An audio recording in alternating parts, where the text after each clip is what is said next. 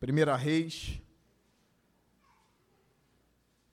capítulo treze.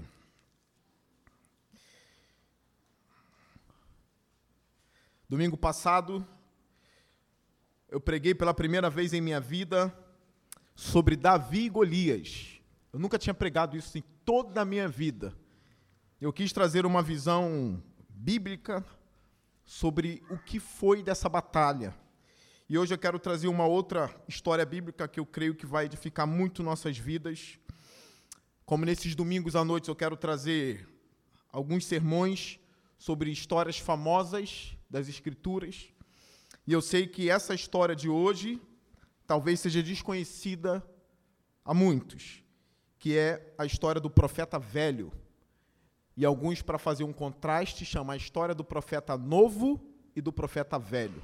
Apenas para ter um contraste. Então, acompanhe-me nessa leitura de Primeira Reis, capítulo treze. Diz assim o texto: Por ordem do Senhor, um homem de Deus foi de Judá a Betel. Quando Jeroboão estava em pé junto ao altar para queimar incenso,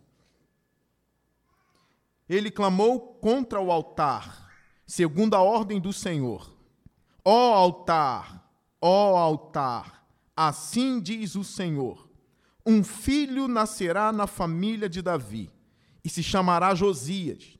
Sobre você ele sacrificará os sacerdotes dos altares idólatras, que agora queimam incenso aqui, e ossos humanos serão queimados sobre você.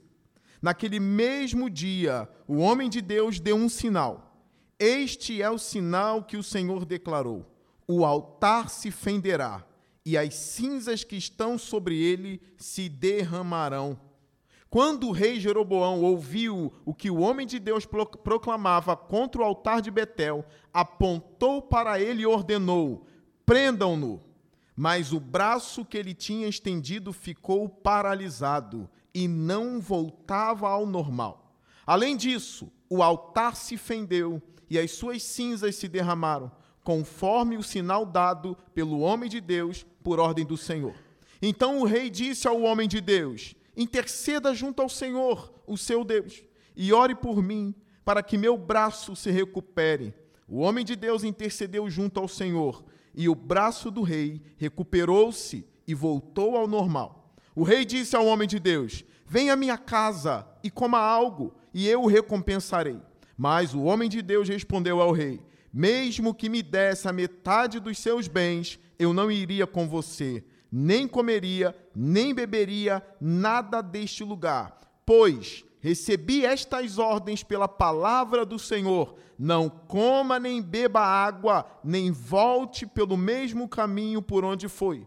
Por isso, quando ele voltou, não foi pelo caminho por onde tinha vindo a Betel. Ora, havia um certo profeta, já velho, que morava em Betel. Seus filhos lhe contaram tudo o que o homem de Deus havia feito naquele dia e também o que ele dissera ao rei. O pai lhes perguntou por qual caminho ele foi, e os seus filhos lhe mostraram por onde tinha ido o homem de Deus que viera de Judá. Então disse aos filhos: cele o jumento para mim. E depois de selarem o jumento, ele montou e cavalgou à procura do homem de Deus, até que o encontrou sentado embaixo da grande árvore. E lhe perguntou: você é o homem de Deus que veio de Judá? Sou, respondeu.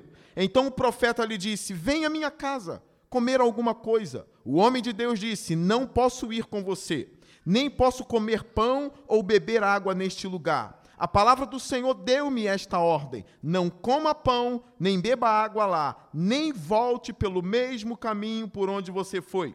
O profeta velho respondeu: eu também sou profeta como você. E um anjo me disse por ordem do Senhor: faça-o voltar com você para sua casa, para que coma pão e beba água. Mas ele estava mentindo. E o homem de Deus voltou com ele e foi comer e beber em sua casa. Enquanto ainda estavam sentados à mesa, a palavra do Senhor veio ao profeta idoso que o havia feito voltar. E ele bradou ao homem de Deus que tinha vindo de Judá. Assim diz o Senhor, você desafiou a palavra do Senhor e não obedeceu à ordem que o Senhor, o seu Deus, lhe deu. Você voltou e comeu pão e bebeu água no lugar onde ele lhe falou que não comesse nem bebesse. Por isso, o seu corpo não será sepultado no túmulo dos seus antepassados. Como homem de, quando o homem de Deus acabou de comer e beber, o profeta idoso selou seu jumento para ele. No caminho, um leão o atacou e o matou, e o seu corpo ficou estendido no chão, ao lado do leão e do jumento. Algumas pessoas que passaram viram o cadáver estendido ali, com o leão ao lado, e foram dar a notícia na cidade onde o profeta idoso vivia. Quando este soube disso, exclamou, é o homem de Deus que desafiou a palavra do Senhor. O Senhor o entregou ao leão, que o feriu e o matou, conforme a palavra do Senhor o tinha advertido. O profeta disse aos seus filhos, selem o jumento para mim, e eles o fizeram. Ele foi e encontrou o cadáver caído no caminho, com o jumento e o leão ao seu lado. O leão não tinha comido o corpo, nem ferido o jumento. O profeta apanhou o corpo do homem de Deus, colocou-o sobre o jumento e o levou de volta para Betel, a fim de chorar por ele e sepultá-lo. Ele o pôs no seu próprio túmulo e se lamentaram por ele, cada um exclamando, ah, meu irmão! Depois de sepultá-lo, disse aos seus filhos, quando eu morrer, enterre-me no túmulo onde está sepultado o homem de Deus. Ponha os meus ossos ao lado dos dele, pois a mensagem que declarou por ordem do Senhor contra o altar de Betel e contra todos os altares idólatras das cidades de Samaria certamente se cumprirá. Mesmo depois disso, Jeroboão não mudou o seu procedimento, mas continuou a nomear dentre o povo sacerdotes para os altares idólatras. Ele consagrava para esses altares todo aquele que quisesse tornar-se sacerdote.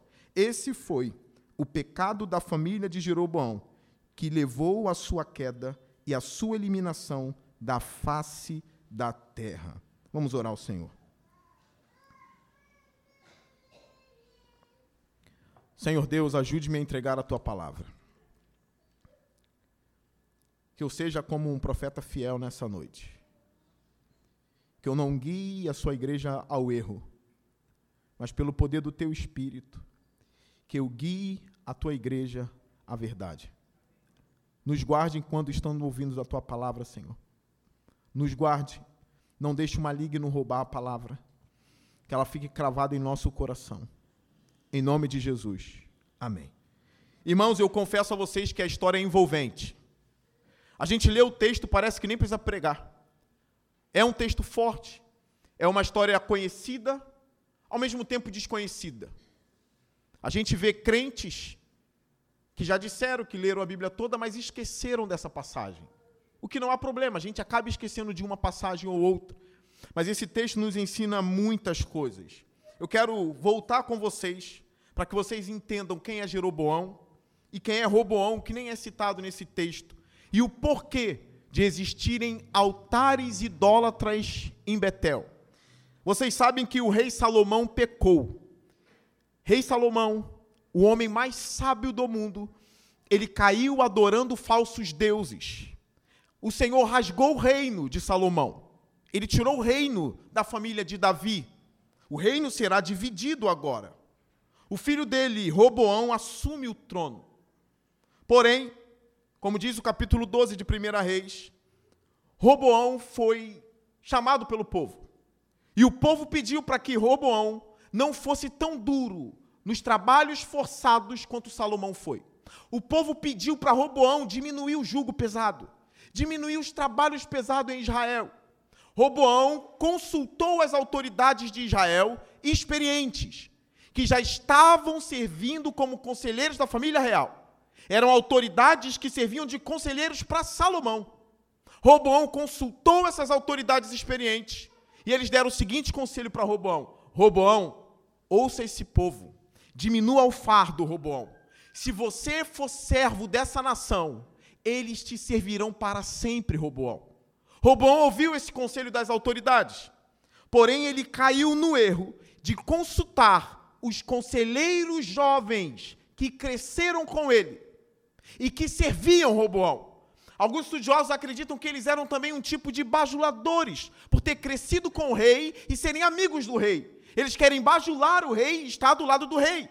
Roboão pede o conselho dos jovens, e os jovens dizem: ah, Roboão, diga a esse povo que o seu dedo mindinho é mais grosso que a cintura do seu pai Salomão, e aumente o jugo, aumente a carga pesada nesse povo, mostre que você tem poder.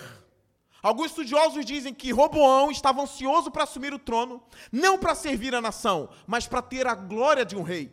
E é por isso que ele ouve o conselho dos jovens. Ele aumenta o trabalho forçado. O que, que aconteceu? Se você olhar no capítulo doze, no versículo dezesseis, depois dessa resposta de Roboão, olha como Israel reagiu. Quando todo Israel viu que o rei se recusava a ouvi-los, respondeu ao rei: que temos em comum com Davi? Olha a nação dizendo para Roboão. Que temos em comum com Davi?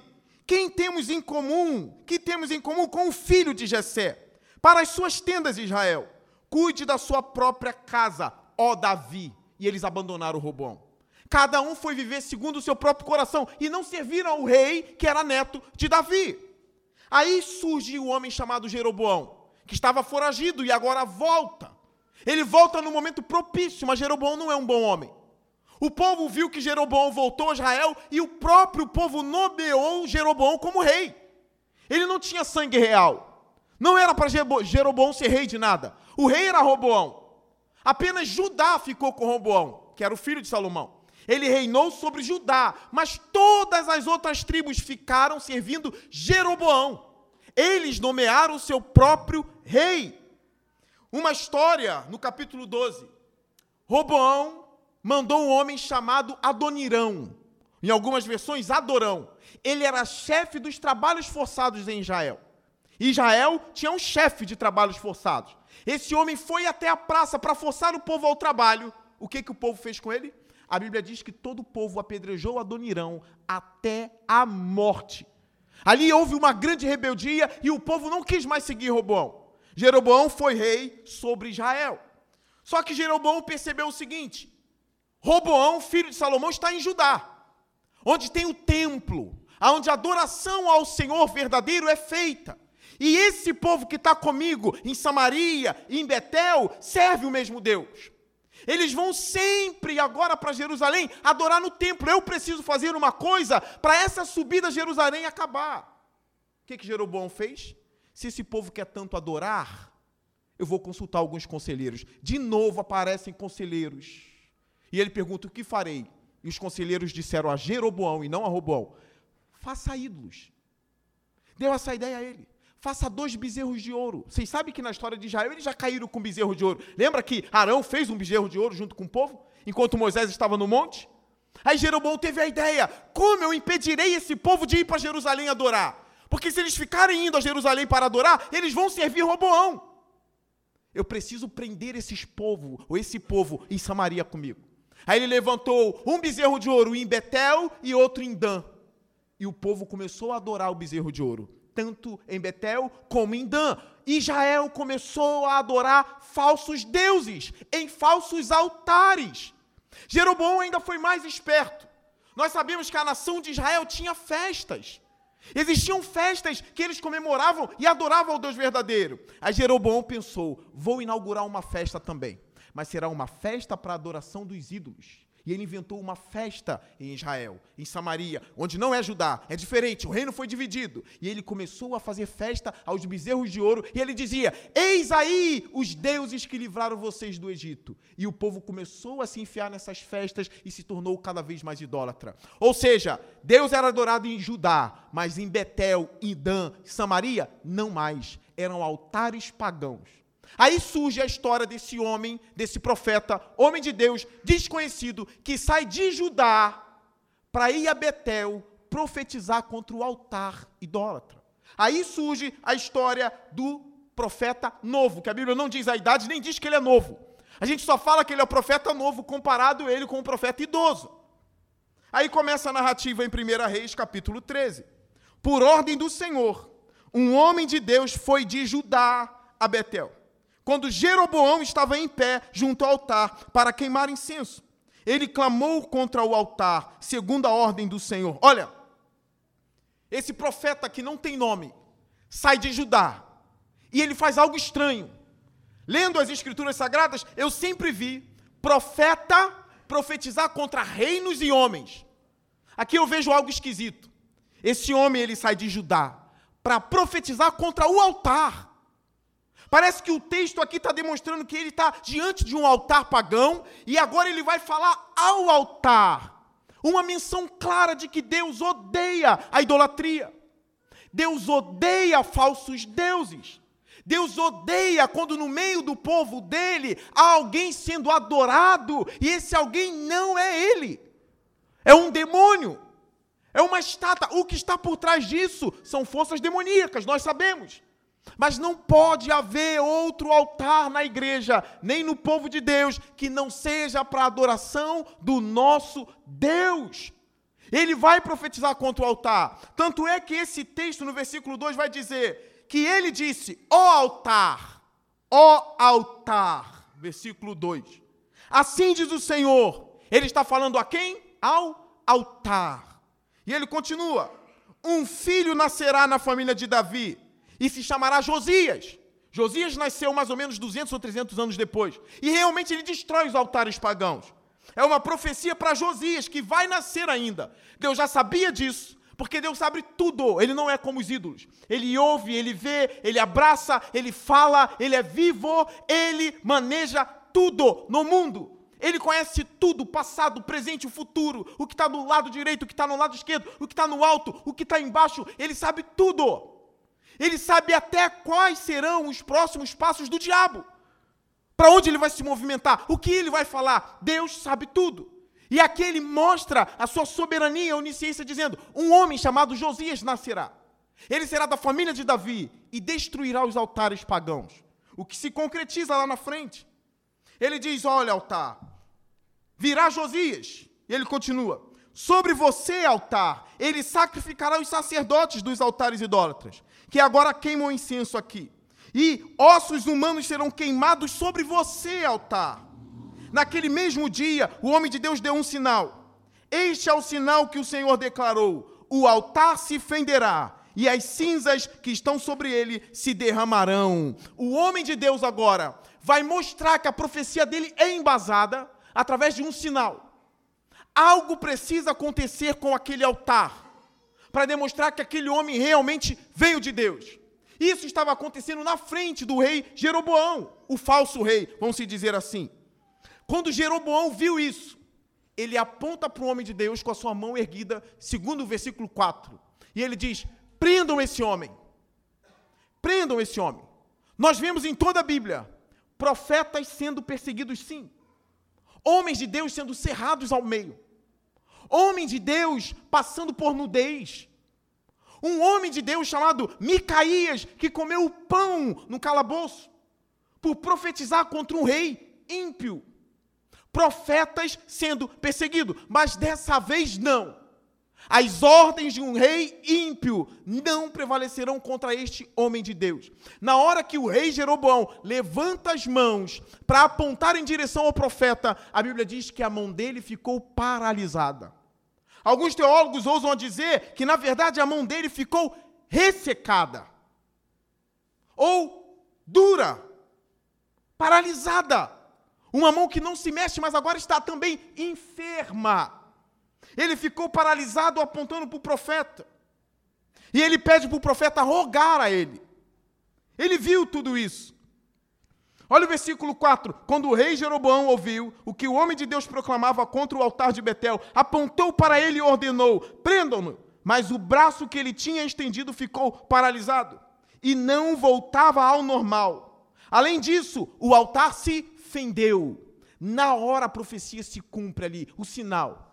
Imagine um altar pagão quebrando, se despedaçando, e as cinzas caindo sobre ele. E o rei vendo isso, é um baita de um sinal de que realmente Deus está contra aquilo. Quando eu leio esse texto, principalmente diante da igreja, surge em meu coração um desejo de que Deus quebre todos os altares idólatras no meio do seu povo. Que todos os altares onde Deus não é glorificado sejam quebrados, que todos esses altares venham se fender e quebrar e cair.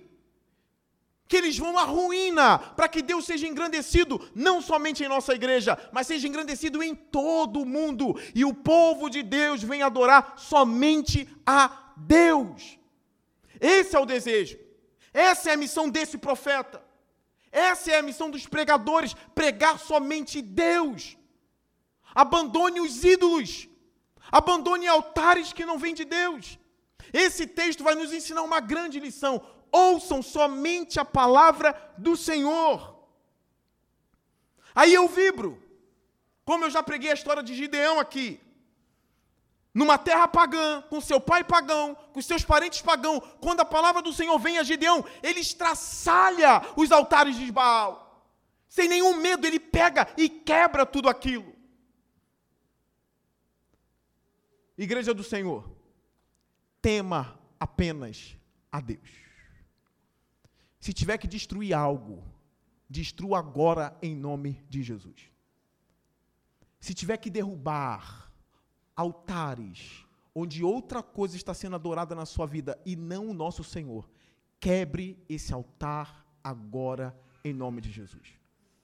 Deve haver esse desejo em nosso coração, que esse profeta brade, brade em nosso coração, quebra agora isso, rompa esse altar, que ele venha se fender e as cinzas caiam no chão, e que todos aqueles que são contra tenham a mão paralisada para não nos impedir de quebrar os altares pagãos. Óbvio que não é literalmente, eu não quero que a mão de ninguém aqui fique paralisada. Mas que nenhuma mão venha prosperar contra a igreja do Senhor, que profetiza contra a idolatria. O texto continua, no versículo cinco. Além disso, o altar se fendeu e as suas cinzas se derramaram, conforme o sinal dado pelo homem de Deus por ordem do Senhor. Então o rei disse ao homem de Deus, interceda junto ao Senhor, o seu Deus, e orem por mim. Ele reconheceu, Deus está com esse homem, interceda por mim, vá junto ao Senhor e ore por mim. Jeroboão não pode orar por si mesmo, ele não pode interceder por si mesmo agora, só quem pode orar por Jeroboão é o homem de Deus, e ele intercede por Jeroboão, a mão dele volta ao normal. Jeroboão quer fazer uma aliança. Quando se chamava naquela época para um banquete na sua casa, era também um sinal de aliança. Mas o homem de Deus não podia ir, porque é muito claro no texto, Deus deu uma ordem para ele.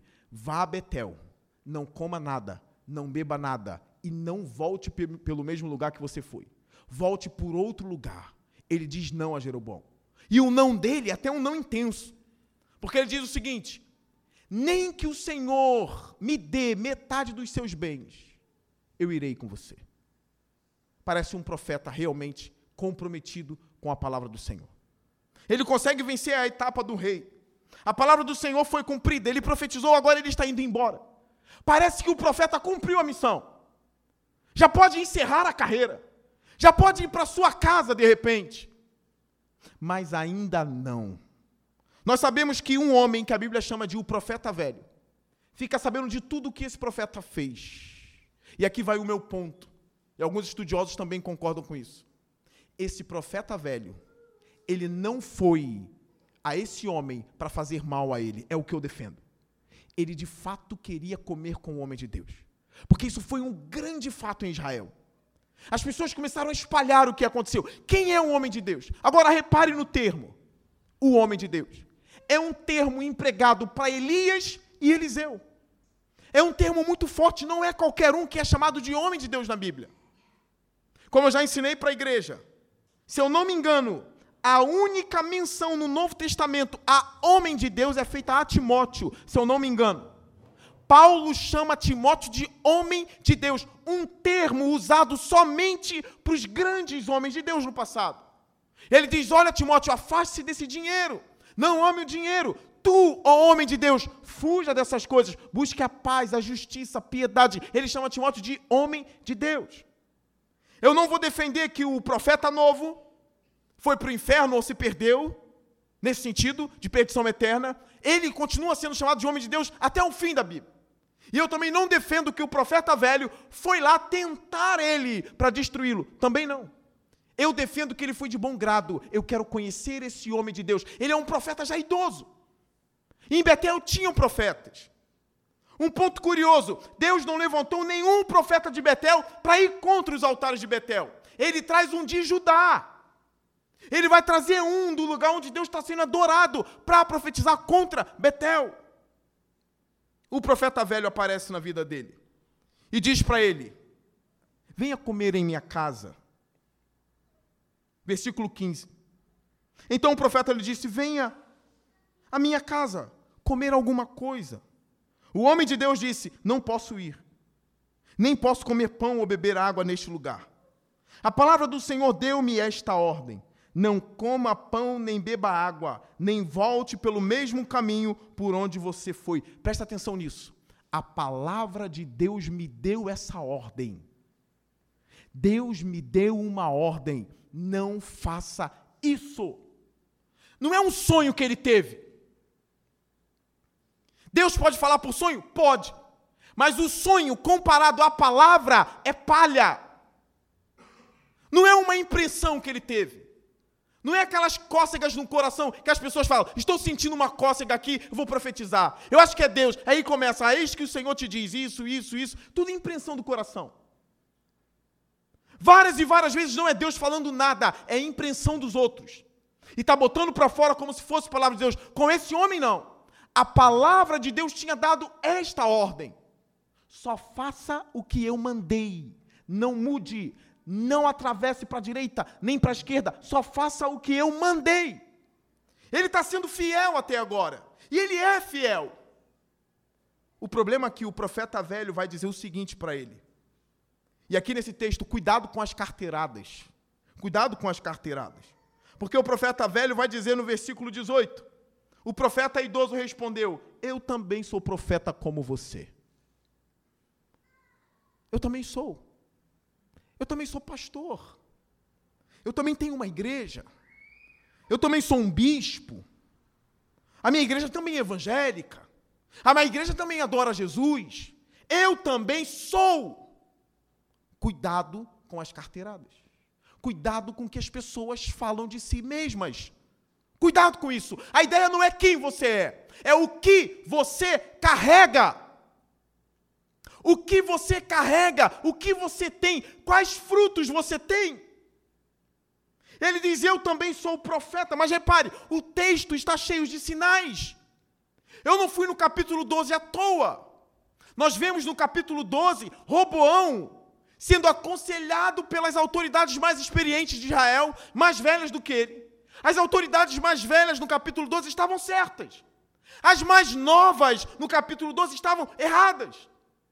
Mas também não é uma regra, porque no capítulo treze é um profeta velho que está errado. Olha o contraste no capítulo doze e no treze. Autoridades experientes corretas, mas não é uma regra, porque no capítulo treze tem um profeta velho mentindo. Ele queria comer com o homem de Deus. Ele queria muito isso, só que ele viu que o homem de Deus estava decidido. Então ele diz, eu também sou profeta. Olha a mentira dele. E um anjo me disse. Alguém já ouviu algo por aí? Alguém já ouviu algo por aí, assim? E um anjo me disse. Eu estou vendo um anjo, um homem de branco, na congregação. Isso nem estava na pauta para eu dizer. Uma vez um amigo meu chegou para mim e disse assim, eu estava no culto, e eu vi coisa estranha naquele culto. As pessoas estavam ali rodando. Isso não é estranho, isso é normal já. Aqui na Pipaca, às vezes, as pessoas rodam em alguns cultos. Estou brincando, mentira. Mas ele disse, eu estava no culto, estava tendo muita profecia, estava tendo roda-roda. Aí ele levantou um profeta. Eu achei estranho. Eu falei, o quê? Ele levantou e falou assim, irmãos, eu estou vendo do meu lado direito uma prateleira de biscoito. Aí ele, eu não estou entendendo. Por que prateleira de biscoito aqui no culto? Ele, eu não entendo, eu só vi a prateleira de biscoito, é o que eu tenho que entregar. Aí um outro profeta levantou lá atrás, eu acho que era o profeta velho, e disse assim, é, eu também vi, e a marca do biscoito é piraquê. Eu não estou inventando, eu não sei se meu amigo inventou, mas ele me falou isso. Um anjo me disse, Um anjo apareceu, um anjo falou. Um anjo me apareceu porque eu também sou profeta como você. O anjo disse o seguinte: por ordem do Senhor, faça-o voltar. Faça-o voltar com você para a sua casa, para que ele coma e beba. Olha, é o extremo oposto do que Deus tinha dito. Deus disse para ele, não coma. O profeta velho está dizendo, mas o anjo disse que Deus disse, coma. E agora? E o texto é muito claro, o texto não vai esconder. No versículo dezoito, na parte C, mas ele estava mentindo. Ele inventou essa história para o profeta novo ir à sua casa. E eu defendo aqui, porque eu já li, já estudei o texto, ele não queria destruir o outro profeta. Ele não queria tentar o homem numa malandragem. Eu vou tentar ele, vamos ver se ele é fiel mesmo. Quem faz isso é o diabo. Vou tentar ele aqui para ele cair. Não, ele queria a presença do homem de Deus na sua casa. E o meio pelo qual ele poderia ter isso era mentindo, porque ele viu que o homem estava convicto. Então, ele mente. E o mais triste, o texto vai dizer no versículo dezenove, e o homem de Deus voltou com ele e foi comer e beber. Aí fica triste a história. Ele não deveria ir. Pastor, mas o homem mentiu a ele. Olha, esse texto tem conselhos e tem sinais. Nós vemos um sinal, um sinal quando ele profetiza. E ele dá um sinal para mostrar que a profecia dele era correta. Ele mesmo faz isso contra Jeroboão. A prova de que eu estou dizendo é de Deus é que o altar vai se fender. É um sinal. O profeta velho simplesmente mente, não tem um sinal sequer, não tem uma evidência de que Deus falou com aquele homem. Ele simplesmente acredita. Mais para frente no texto, quando o profeta novo, ele é morto e o leão fica do lado dele e do lado do jumento, é estranho, por exemplo. Um leão ataca o profeta, mata o profeta, mas não come nem o profeta e nem o jumento. Aí as pessoas passam na estrada, vê o leão, o profeta morto e o jumento vivo. Eles tiveram isso como um sinal de que foi o Senhor que matou aquele homem através do leão. O leão não queria comer. Foi só um castigo sobre aquele homem por ter desafiado a palavra do Senhor. Mais um sinal. Mas não há um sinal na palavra do profeta velho. Meus irmãos, estamos vivendo tempos difíceis. Tempos difíceis. Muito cuidado com o que você ouve por aí. Muito cuidado com quem você escuta. Mas ele é pastor, não importa. Não importa. Olha, eu sei que hoje em dia nós temos várias ferramentas para aprender mais da palavra do Senhor. A internet é uma baita de uma ferramenta. Você consegue, por meio da internet, ter aula com professores que você jamais teria. Mas pela internet, você consegue acesso a falsos pastores de uma maneira também que você jamais teria. E se você não for convicto naquilo que você crê sobre a palavra de Deus, você perecerá. Tem profeta velho por aí, que está disposto a mentir, a enganar. O triste não é nem a mentira do profeta velho, é o homem de Deus cair na mentira. Isso é o triste. Que haja tremor em nossos corações. A Bíblia repete que ele era homem de Deus. E o homem de Deus, eu vou repetir, e o homem de Deus voltou com ele e foi comer e beber. Eu vou repetir. O homem de Deus foi comer. Ele caiu na mentira, sendo homem de Deus. Isso deve trazer um tremor em nossos corações. Um tremor em meu coração e no seu coração. E aqui eu vou falar algo bem específico, meu. Eu costumo, por exemplo, quando eu estou lidando com algum texto, ou com algum homem, por mais herege que ele seja, eu costumo sempre estudar de tudo de peito aberto. A maneira pelo qual a gente consegue apreender e entender o pensamento do outro é quando o conteúdo do outro ele é de fato comido por você. E ali você consegue entrar na mente do outro e entender aquelas questões. E aí começa. O herege aqui parece ter razão. E aí você começa... Você não simplesmente lê, você lê para entender.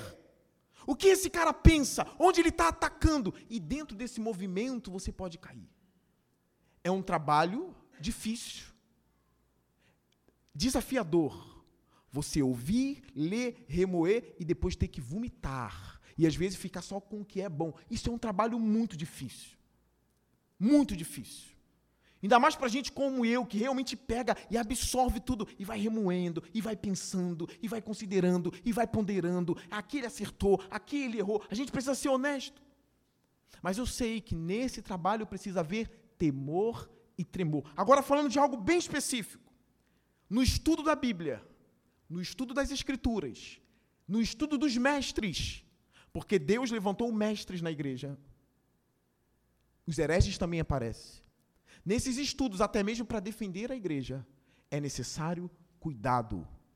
Teologia sempre se faz de joelhos dobrados, dizendo, Senhor, toma a minha mente, o meu coração, não permita que nenhum engano me leve, ó Deus, mas toma a minha vida, ajude-me a entender, ó Deus, e defender também a sua igreja. Cuidado. E aqui eu me refiro agora àqueles que realmente estão estudando e estão tendo contato com profetas velhos o tempo todo. Cuidado, pé no chão, para que você não seja o homem de Deus que depois descumpre a palavra óbvia de Deus. Mantenha-se firme. O texto vai continuar, versículo vinte. Enquanto ainda estavam sentados à mesa, a palavra do Senhor veio ao profeta idoso, que o havia feito voltar. Olha, John Walton, um grande estudioso do Antigo Testamento, diz que às vezes as palavras proféticas vinham ao profeta sem ele desejar. Walton defende isso. Outros também defendem. Porque o profeta velho não queria isso. Ele queria continuar comendo com o homem, mas ele era profeta. Mesmo tendo mentido, agora a palavra de Deus veio de verdade ao coração dele. Ele sabia quando era Deus. A palavra de Deus toma ele e ele é obrigado a falar. Mesmo não desejando aquilo, ele precisa falar. A palavra do Senhor domina o profeta velho e ele agora brada ao profeta novo, dizendo, assim diz o Senhor, você desafiou a palavra de Deus e não obedeceu a ordem que o Senhor, o seu Deus, lhe deu. Você não obedeceu, você sabia, você sabia o que Deus tinha dito, você sabia e você não obedeceu. Você desafiou a palavra do Senhor, você se rebelou contra a palavra do Senhor. Assim diz o Senhor, você não obedeceu. É um discurso agora triste. Dois profetas na mesma mesa, comendo, amigavelmente. Agora Deus chegou na mesa. Agora Deus quer falar. Agora Deus está dizendo para o profeta de Judá, por que tu fez isso? Por que você se desviou da minha palavra? Por que você fez tudo ao contrário da ordem que eu te dei? Não faça isso. Mas já estava feito. E ele diz, olha, a profecia agora é esta. Você voltou e comeu pão e bebeu água no lugar onde Deus falou para não comer e nem beber. Por isso, o seu corpo não será sepultado no túmulo do seu pai. Olha, na antiguidade, isso era resultado de juízo. Não ser enterrado no sepulcro dos seus pais ou na sua terra era um resultado de juízo ou de desgraça. Lembra que Jacó queria ser sepultado na sua terra e não no Egito? Mas esse homem não será sepultado no túmulo do seu pai. O profeta velho apenas profetizou. A Bíblia vai dizer no versículo vinte e sete, que quando o profeta acabou de comer e beber, ele sela o jumento e ele manda o homem embora. Ele não sabia que a palavra se, cumpri, se cumpriria de forma imediata. Olha o versículo vinte e quatro. No caminho, um leão o atacou e o matou. Na mesma hora, irmãos. Foi na mesma hora. No caminho, um leão atacou e o matou. E o seu corpo ficou estendido no chão, ao lado do leão e do jumento.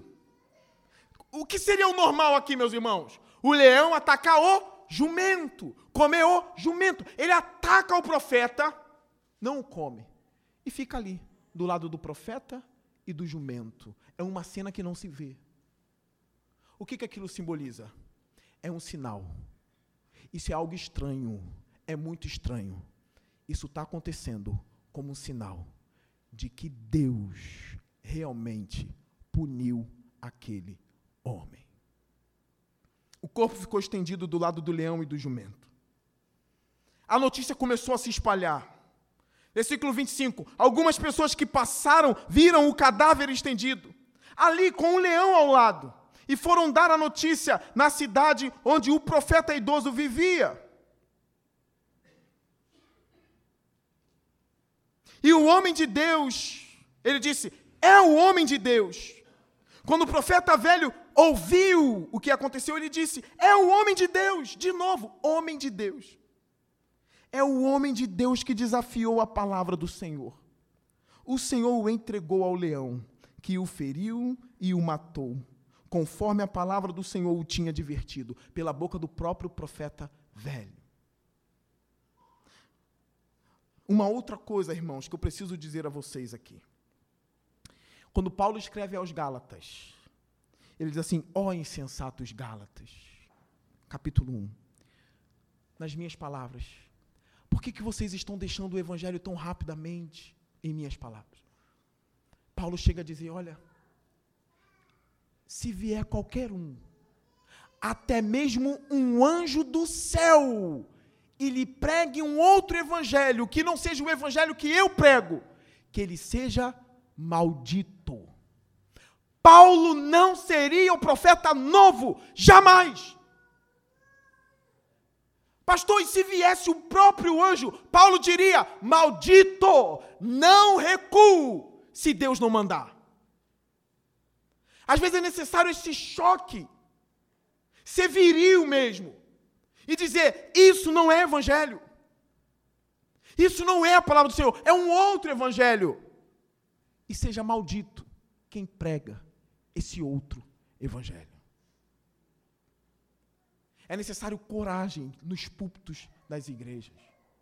Mas, pastor, como é que vai dizer que é maldito? Não pode. Hoje em dia não pode mais falar essas coisas. Hoje em dia Deus tolera tudo. Hoje em dia não tolera. Quem está pregando uma outra palavra, um outro evangelho, continua no século vinte e um sendo maldito. Anátema. Isso fez com que grandes pastores pregassem o seguinte, o evangelho inegociável. Não se negocia o evangelho. Não tem dois tipos de evangelhos verdadeiros, só tem um evangelho verdadeiro, só uma palavra verdadeira. Eu já caminho para o final, para trazer as aplicações a vocês. O profeta velho começa a lamentar, o que dá a entender que ele não enganou o homem só para destruí-lo, não. Ele realmente queria a companhia do homem. É o homem de Deus. É o homem de Deus. Olha o versículo vinte e sete. O profeta disse a seus filhos, selem um jumento para mim. E eles o fizeram. Ele foi e encontrou o cadáver caído no caminho com o jumento e o leão ao seu lado. O profeta velho foi e viu. O leão não tinha comido o corpo, nem ferido o jumento. O profeta apanhou o corpo do homem de Deus, colocou-o sobre o jumento e levou-o de volta para Betel. Meu Deus, que triste. Ele sai de Judá e será enterrado na terra que ele profetizou contra o altar pagão. Ele será enterrado em Betel. O lugar onde ele foi levado como profeta é o lugar onde ele será enterrado. Porém, o profeta velho começa a ter algumas atitudes aqui. Ele não se vangloria ao ponto de dizer, não disse a ele? Fui eu que profetizei que ele morreria. Não, ele não faz isso. Ele pega o corpo do seu amigo profeta. Ele coloca o corpo no seu jumento. E ele o leva. Ele apanha o corpo do homem, colocou sobre o jumento, no versículo vinte e nove, e levou de volta para Betel, a fim de quê? Chorar por ele. Percebem que o profeta velho não fez para matá-lo? Não. A intenção poderia até ser boa, comer com o homem de Deus. Mas ele acabou destruindo o homem de Deus pela sua mentira. E o homem de Deus acabou sendo destruído porque não levou a ferro e a fogo a palavra. Esse negócio de não tem nada a ver é do diabo. Leve a ferro e a fogo. Ah, mas ele é muito extremista. Vai estudar para ver o que é extremismo. Não estou arrancando a cabeça de ninguém, nem explodindo prédio. Eu só estou pregando. Um homem que só fala não pode ser extremista. Um homem que só prega não pode ser extremista. Extremista está explodindo prédio com criança lá dentro. Extremista está arrancando a cabeça de bebês em nome da religião. Isso é extremista. Agora, a palavra de Deus, um homem inofensivo, entre aspas, que apenas prega, não é extremista. Nunca será. Siga a ferro e a fogo a palavra de Deus. Não torne-a maleável para agradar os seus netos e seus filhos, ou quem quer que seja. Ela continua firme. O profeta velho começa a chorar. Ele começa a lamentar pelo homem. Versículo trinta, ele pôs no seu próprio túmulo. Ele não tinha profetizado, você não será enterrado junto aos seus antepassados? O que, que o profeta agora faz, o velho? O corpo, irmãos, na antiguidade, quando ele ficava sem sepultado, era um corpo profanado. O profeta velho não deixou o corpo daquele profeta novo ser profanado. Ele pega aquele corpo e ele coloca no seu próprio túmulo.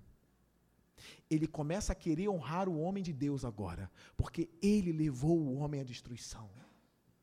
Mas agora é tarde. Ele começa a colocar o homem no seu próprio túmulo. Ele pôs lá.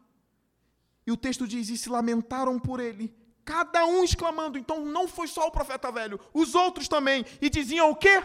Ah, meu irmão, o que pode evidenciar ou o que pode apontar aqui são outros profetas em Betel, porque chama ele de meu irmão. Pode ser outros profetas dizendo, ah, meu irmão, lamentando a morte e a destruição de um homem de Deus. Versículo trinta e um, depois de sepultá-lo, disse aos seus filhos, quando eu morrer, o profeta velho dizendo, enterre-me no túmulo onde está o homem de Deus. O que, que ele está querendo dizer? Ele será agora como membro da minha família. Ele não terá um túmulo com o pai dele, mas agora ele é meu irmão, da minha família. Seremos enterrados no mesmo sepulcro. Eu dou a ele o meu sepulcro e eu o coloco em minha família. Tem coisas que dá para reparar, mas tem coisas que não dá. Isso não significou muito na história de um grande homem de Deus que estava surgindo. Não tinha como mais reparar, profeta velho. Eu digo de todo o meu coração que o Senhor me livre de ser um profeta velho para toda a igreja. Que o Senhor te livre também de ser esse profeta velho que leva as pessoas ao engano, às vezes com a melhor intenção, mas está levando à destruição a pessoa. Depois vai chorar, lamentar, mas é tarde. Guie as pessoas na verdade e não minta. Guie no caminho para que você não lamente porque alguém foi destruído por causa de você. O lamento não trouxe o profeta de volta. Morre um homem de Deus em Betel. Faça um compromisso com a verdade. Não minta, não engane. Não diga, faço isso porque eu tenho as melhores intenções. Não minta. Diga, serei duro em amor, meu irmão. Serei duro. Mas a palavra de Deus diz, se você continuar assim, você não verá Deus. Perdeu um amigo, mas falou a verdade. Não minta. Quando diz assim, diz o Senhor, com a Bíblia aberta, diz, abandone essa prática, porque assim você não verá o Senhor. Abandone, vai perder uma amiga, vai perder gente querida, mas não vai lamentar por ter destruído alguém. Como Paulo disse aos presbíteros de Éfeso, estou livre do sangue de todos vocês, porque preguei todo o conselho do Senhor a vocês. Estou livre do sangue de vocês. Deus sabe, eu preguei a verdade. Paulo morreu como um homem de Deus, nem profeta novo e nem profeta velho. Paulo morreu como homem de Deus. Ele jamais seria um profeta novo caindo na lábia de gente que muda a palavra. E ele jamais seria um profeta velho levando os outros a erros. Paulo foi um ministro fiel do Senhor, combateu o bom combate, guardou a fé e morreu. É assim que você tem que fazer. Caminhando para o final. Ele sepulta um homem no mesmo sepulcro, que era o dele. Põe os ossos ali lado a lado. Quando eu morrer, ele dá ordem aos filhos. Quando eu morrer, me coloque ali. Versículo trinta e dois. Pois a mensagem que declarou por ordem do Senhor contra o altar de Betel e contra todos os altares idólatras das cidades de Samaria, certamente se cumprirá. A palavra de Deus não morre com o profeta. A palavra de Deus é viva. Ela é sempre maior do que o mensageiro. O profeta morreu, mas a palavra está viva. Deus vai destruir os altares, mesmo o homem de Deus tendo sido morrido. A palavra que ele disse e profetizou é maior do que ele. Pregadores não se achem maior do que a palavra. Ouvintes, não achem que os pregadores são maiores do que a palavra. A palavra de Deus faz tudo.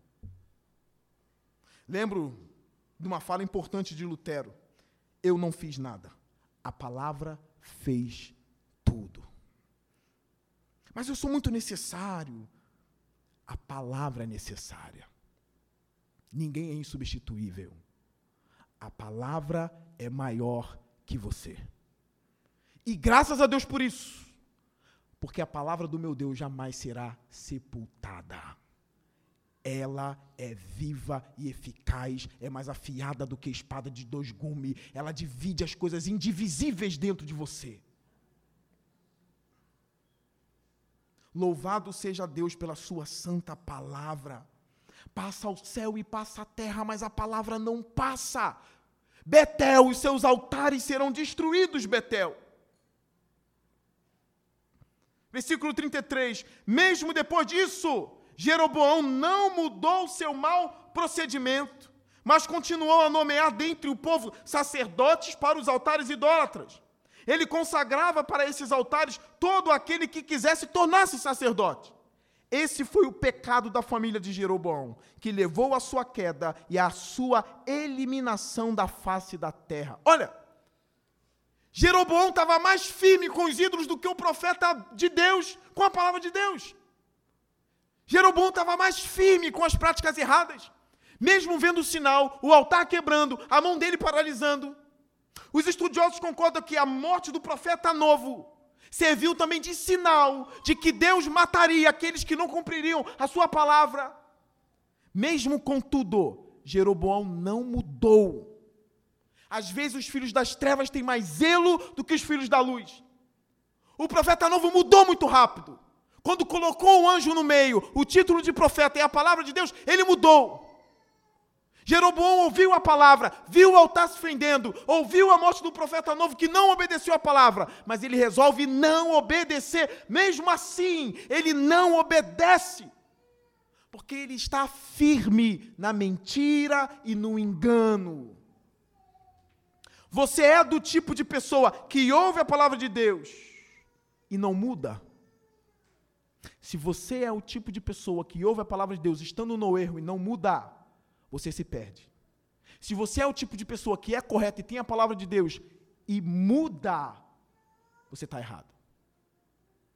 Está vendo que o texto é, é precioso para a gente? Fique no caminho reto. Se está errado, ah, pastor, como é que eu vou saber? Aqui teve sinais. Nós temos a palavra de Deus que é clara. Hum, pastor, eu sou casado, mas levantou o profeta dizendo, essa não é sua esposa, sua esposa é a mulher do outro. Isso é verdade? Mas o profeta disse, que se lasque o profeta. Quem é a sua esposa? Olha no seu documento. Ah, foi, é ela. Então não muda. Ah, pastor, estou com uma moça, vou casar com a moça, eu amo a moça, a moça é de Deus, a família é de Deus, a mãe é de Deus, ela honra o pai, honra a mãe, é tudo. Aí vem um homem na minha igreja que me discipula, e ele disse do nada, termina com ela e fica com essa. Mas por quê? Porque tem que ser assim. Não, não tem que ser assim. Eu só faço o que é bíblico. Eu termino esse texto trazendo algumas aplicações para a igreja. Pastor, o que eu faço para não cair na lábia do profeta velho? O que eu faço? Primeira aplicação. Vida de oração. Pastor, o texto nem menciona oração. Eu quero ser bem prático para a igreja P I B do Parque. Vida de oração. Incluso o jejum também. Mateus seis, Jesus ensina a entrar no seu quarto em secreto, orar ao seu pai que está em secreto, e o seu pai que ouve em secreto e vê em secreto te recompensará. Volte a entrar para o seu quarto. Volte a orar. A oração do Pai Nosso tem um termo lá no meio da oração que diz assim: não me deixes cair em tentação e livra-me do mal. É por isso que eu digo que a oração é importante. Entra no teu aposento e diz: Senhor, não me deixes cair em tentação e me livra do maligno, Senhor. Oração faz as coisas acontecerem. Em Atos treze, quando eles estavam orando e jejuando, o Espírito Santo disse que deveria enviar Paulo e Barnabé para a missão. O que, que os homens fizeram? Oraram e jejuaram. E depois disso, impuseram as mãos sobre Paulo e Barnabé e disseram: agora vão. Jejum e oração. Efésios seis, Paulo dizendo: ore também por mim, para que me seja dado a coragem de pregar o Evangelho. A oração causa as coisas, causaria mais coragem no coração do apóstolo Paulo. Ore ao Senhor, para que você não caia na tentação e na destruição da lábia do profeta velho. Segunda coisa, palavra e pregação. Leia a Bíblia em sua casa. Hoje é o dia da Bíblia. Leia esse livro. Você vai ler esse livro, você vai perceber que agora, você, ao ser dominado pelo texto, você está sendo dominado pelo Espírito. Efésios seis fala para a gente ser cheio do Espírito. Colossenses capítulo três é um texto como se fosse paralelo a Efésios cinco. E ao invés de falar cheio do Espírito, diz: habite em vós ricamente a palavra. Quando você é cheio da palavra, você é cheio do Espírito. Quando você é cheio do Espírito, a palavra de Deus também está em você. Sejam cheios da palavra, limpe a poeira, como foi orado aqui da sua Bíblia. Um homem de Deus uma vez disse: a Bíblia de muitos crentes estão tão empoeirada que é possível escrever condenação em sua capa. Tire a poeira da sua Bíblia, volte a ler sua Bíblia, volte a orar. O Salmo dezenove vai dizer que a palavra de Deus transforma os inexperientes em experientes, em sábios. A palavra de Deus pode fazer você, que é inexperiente, se tornar um homem sábio, uma mulher sábia. A sabedoria te livrará de muitos males. Procure isso na palavra. Em primeira Tessalonicenses dois, três vai dizer que a palavra atua poderosamente em nós, ela efetua poder em nós. Não despreze a palavra de Deus. E agora, para finalizar, abram suas Bíblias em segunda Timóteo três, catorze, caminhando para o final. segunda Timóteo três, catorze.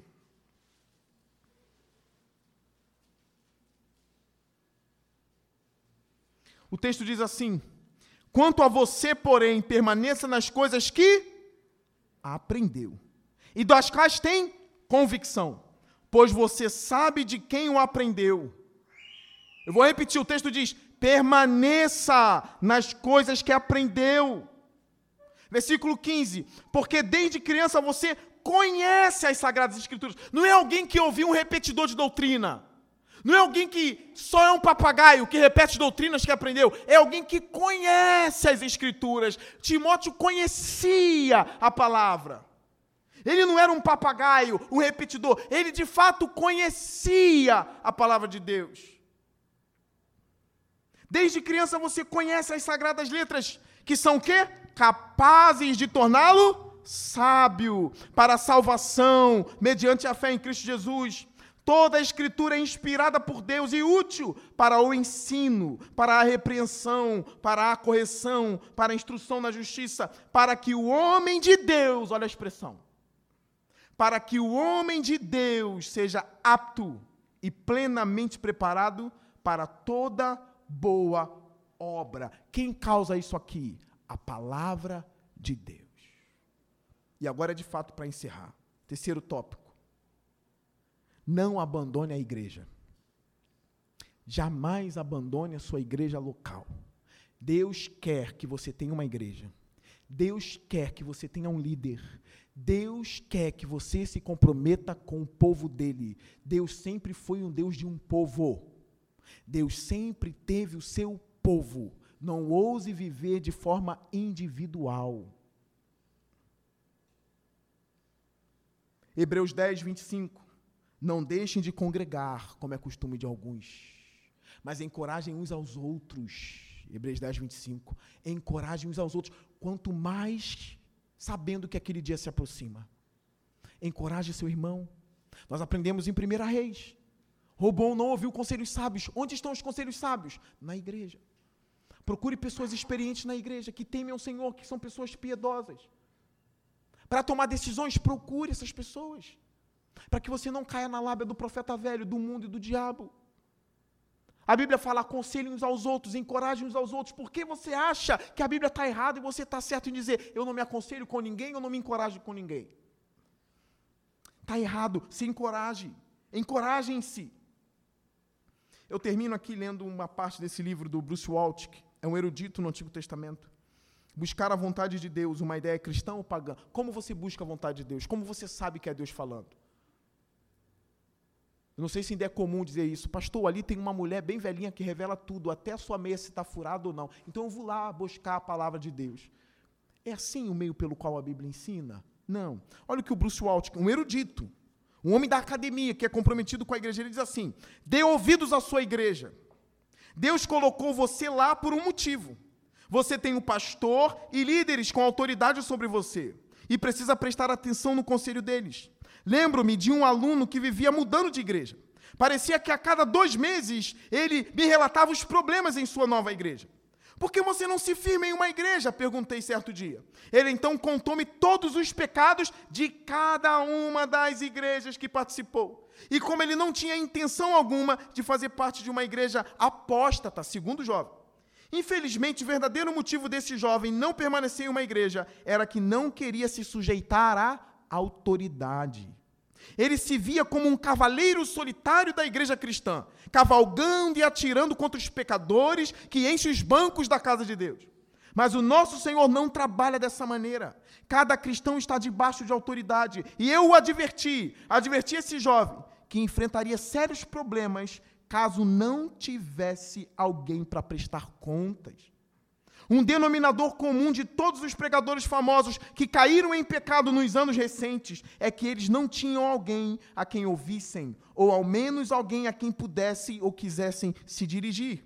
Não negligencie a sabedoria da igreja. Ela foi especificamente designada por Deus para auxiliar pessoas que precisam de um conselho sábio. E ele usa a igreja como uma das ferramentas para moldar nossa vida. Observe a liderança de sua igreja local e pessoas que você conhece, que vivem intimidade com Deus. Procure essas pessoas, ouça os conselhos e você estará equipado, estarão equipados a não caírem nas lábias de um profeta velho. Oração, palavra e pregação e vida de igreja vai livrar você da palavra do profeta velho. Guarde esse sermão no seu coração. Guarde a palavra e não ouse desafiar a palavra de Deus. Que Deus abençoe vocês. Curve suas cabeças. Eu vou orar pela alma de vocês.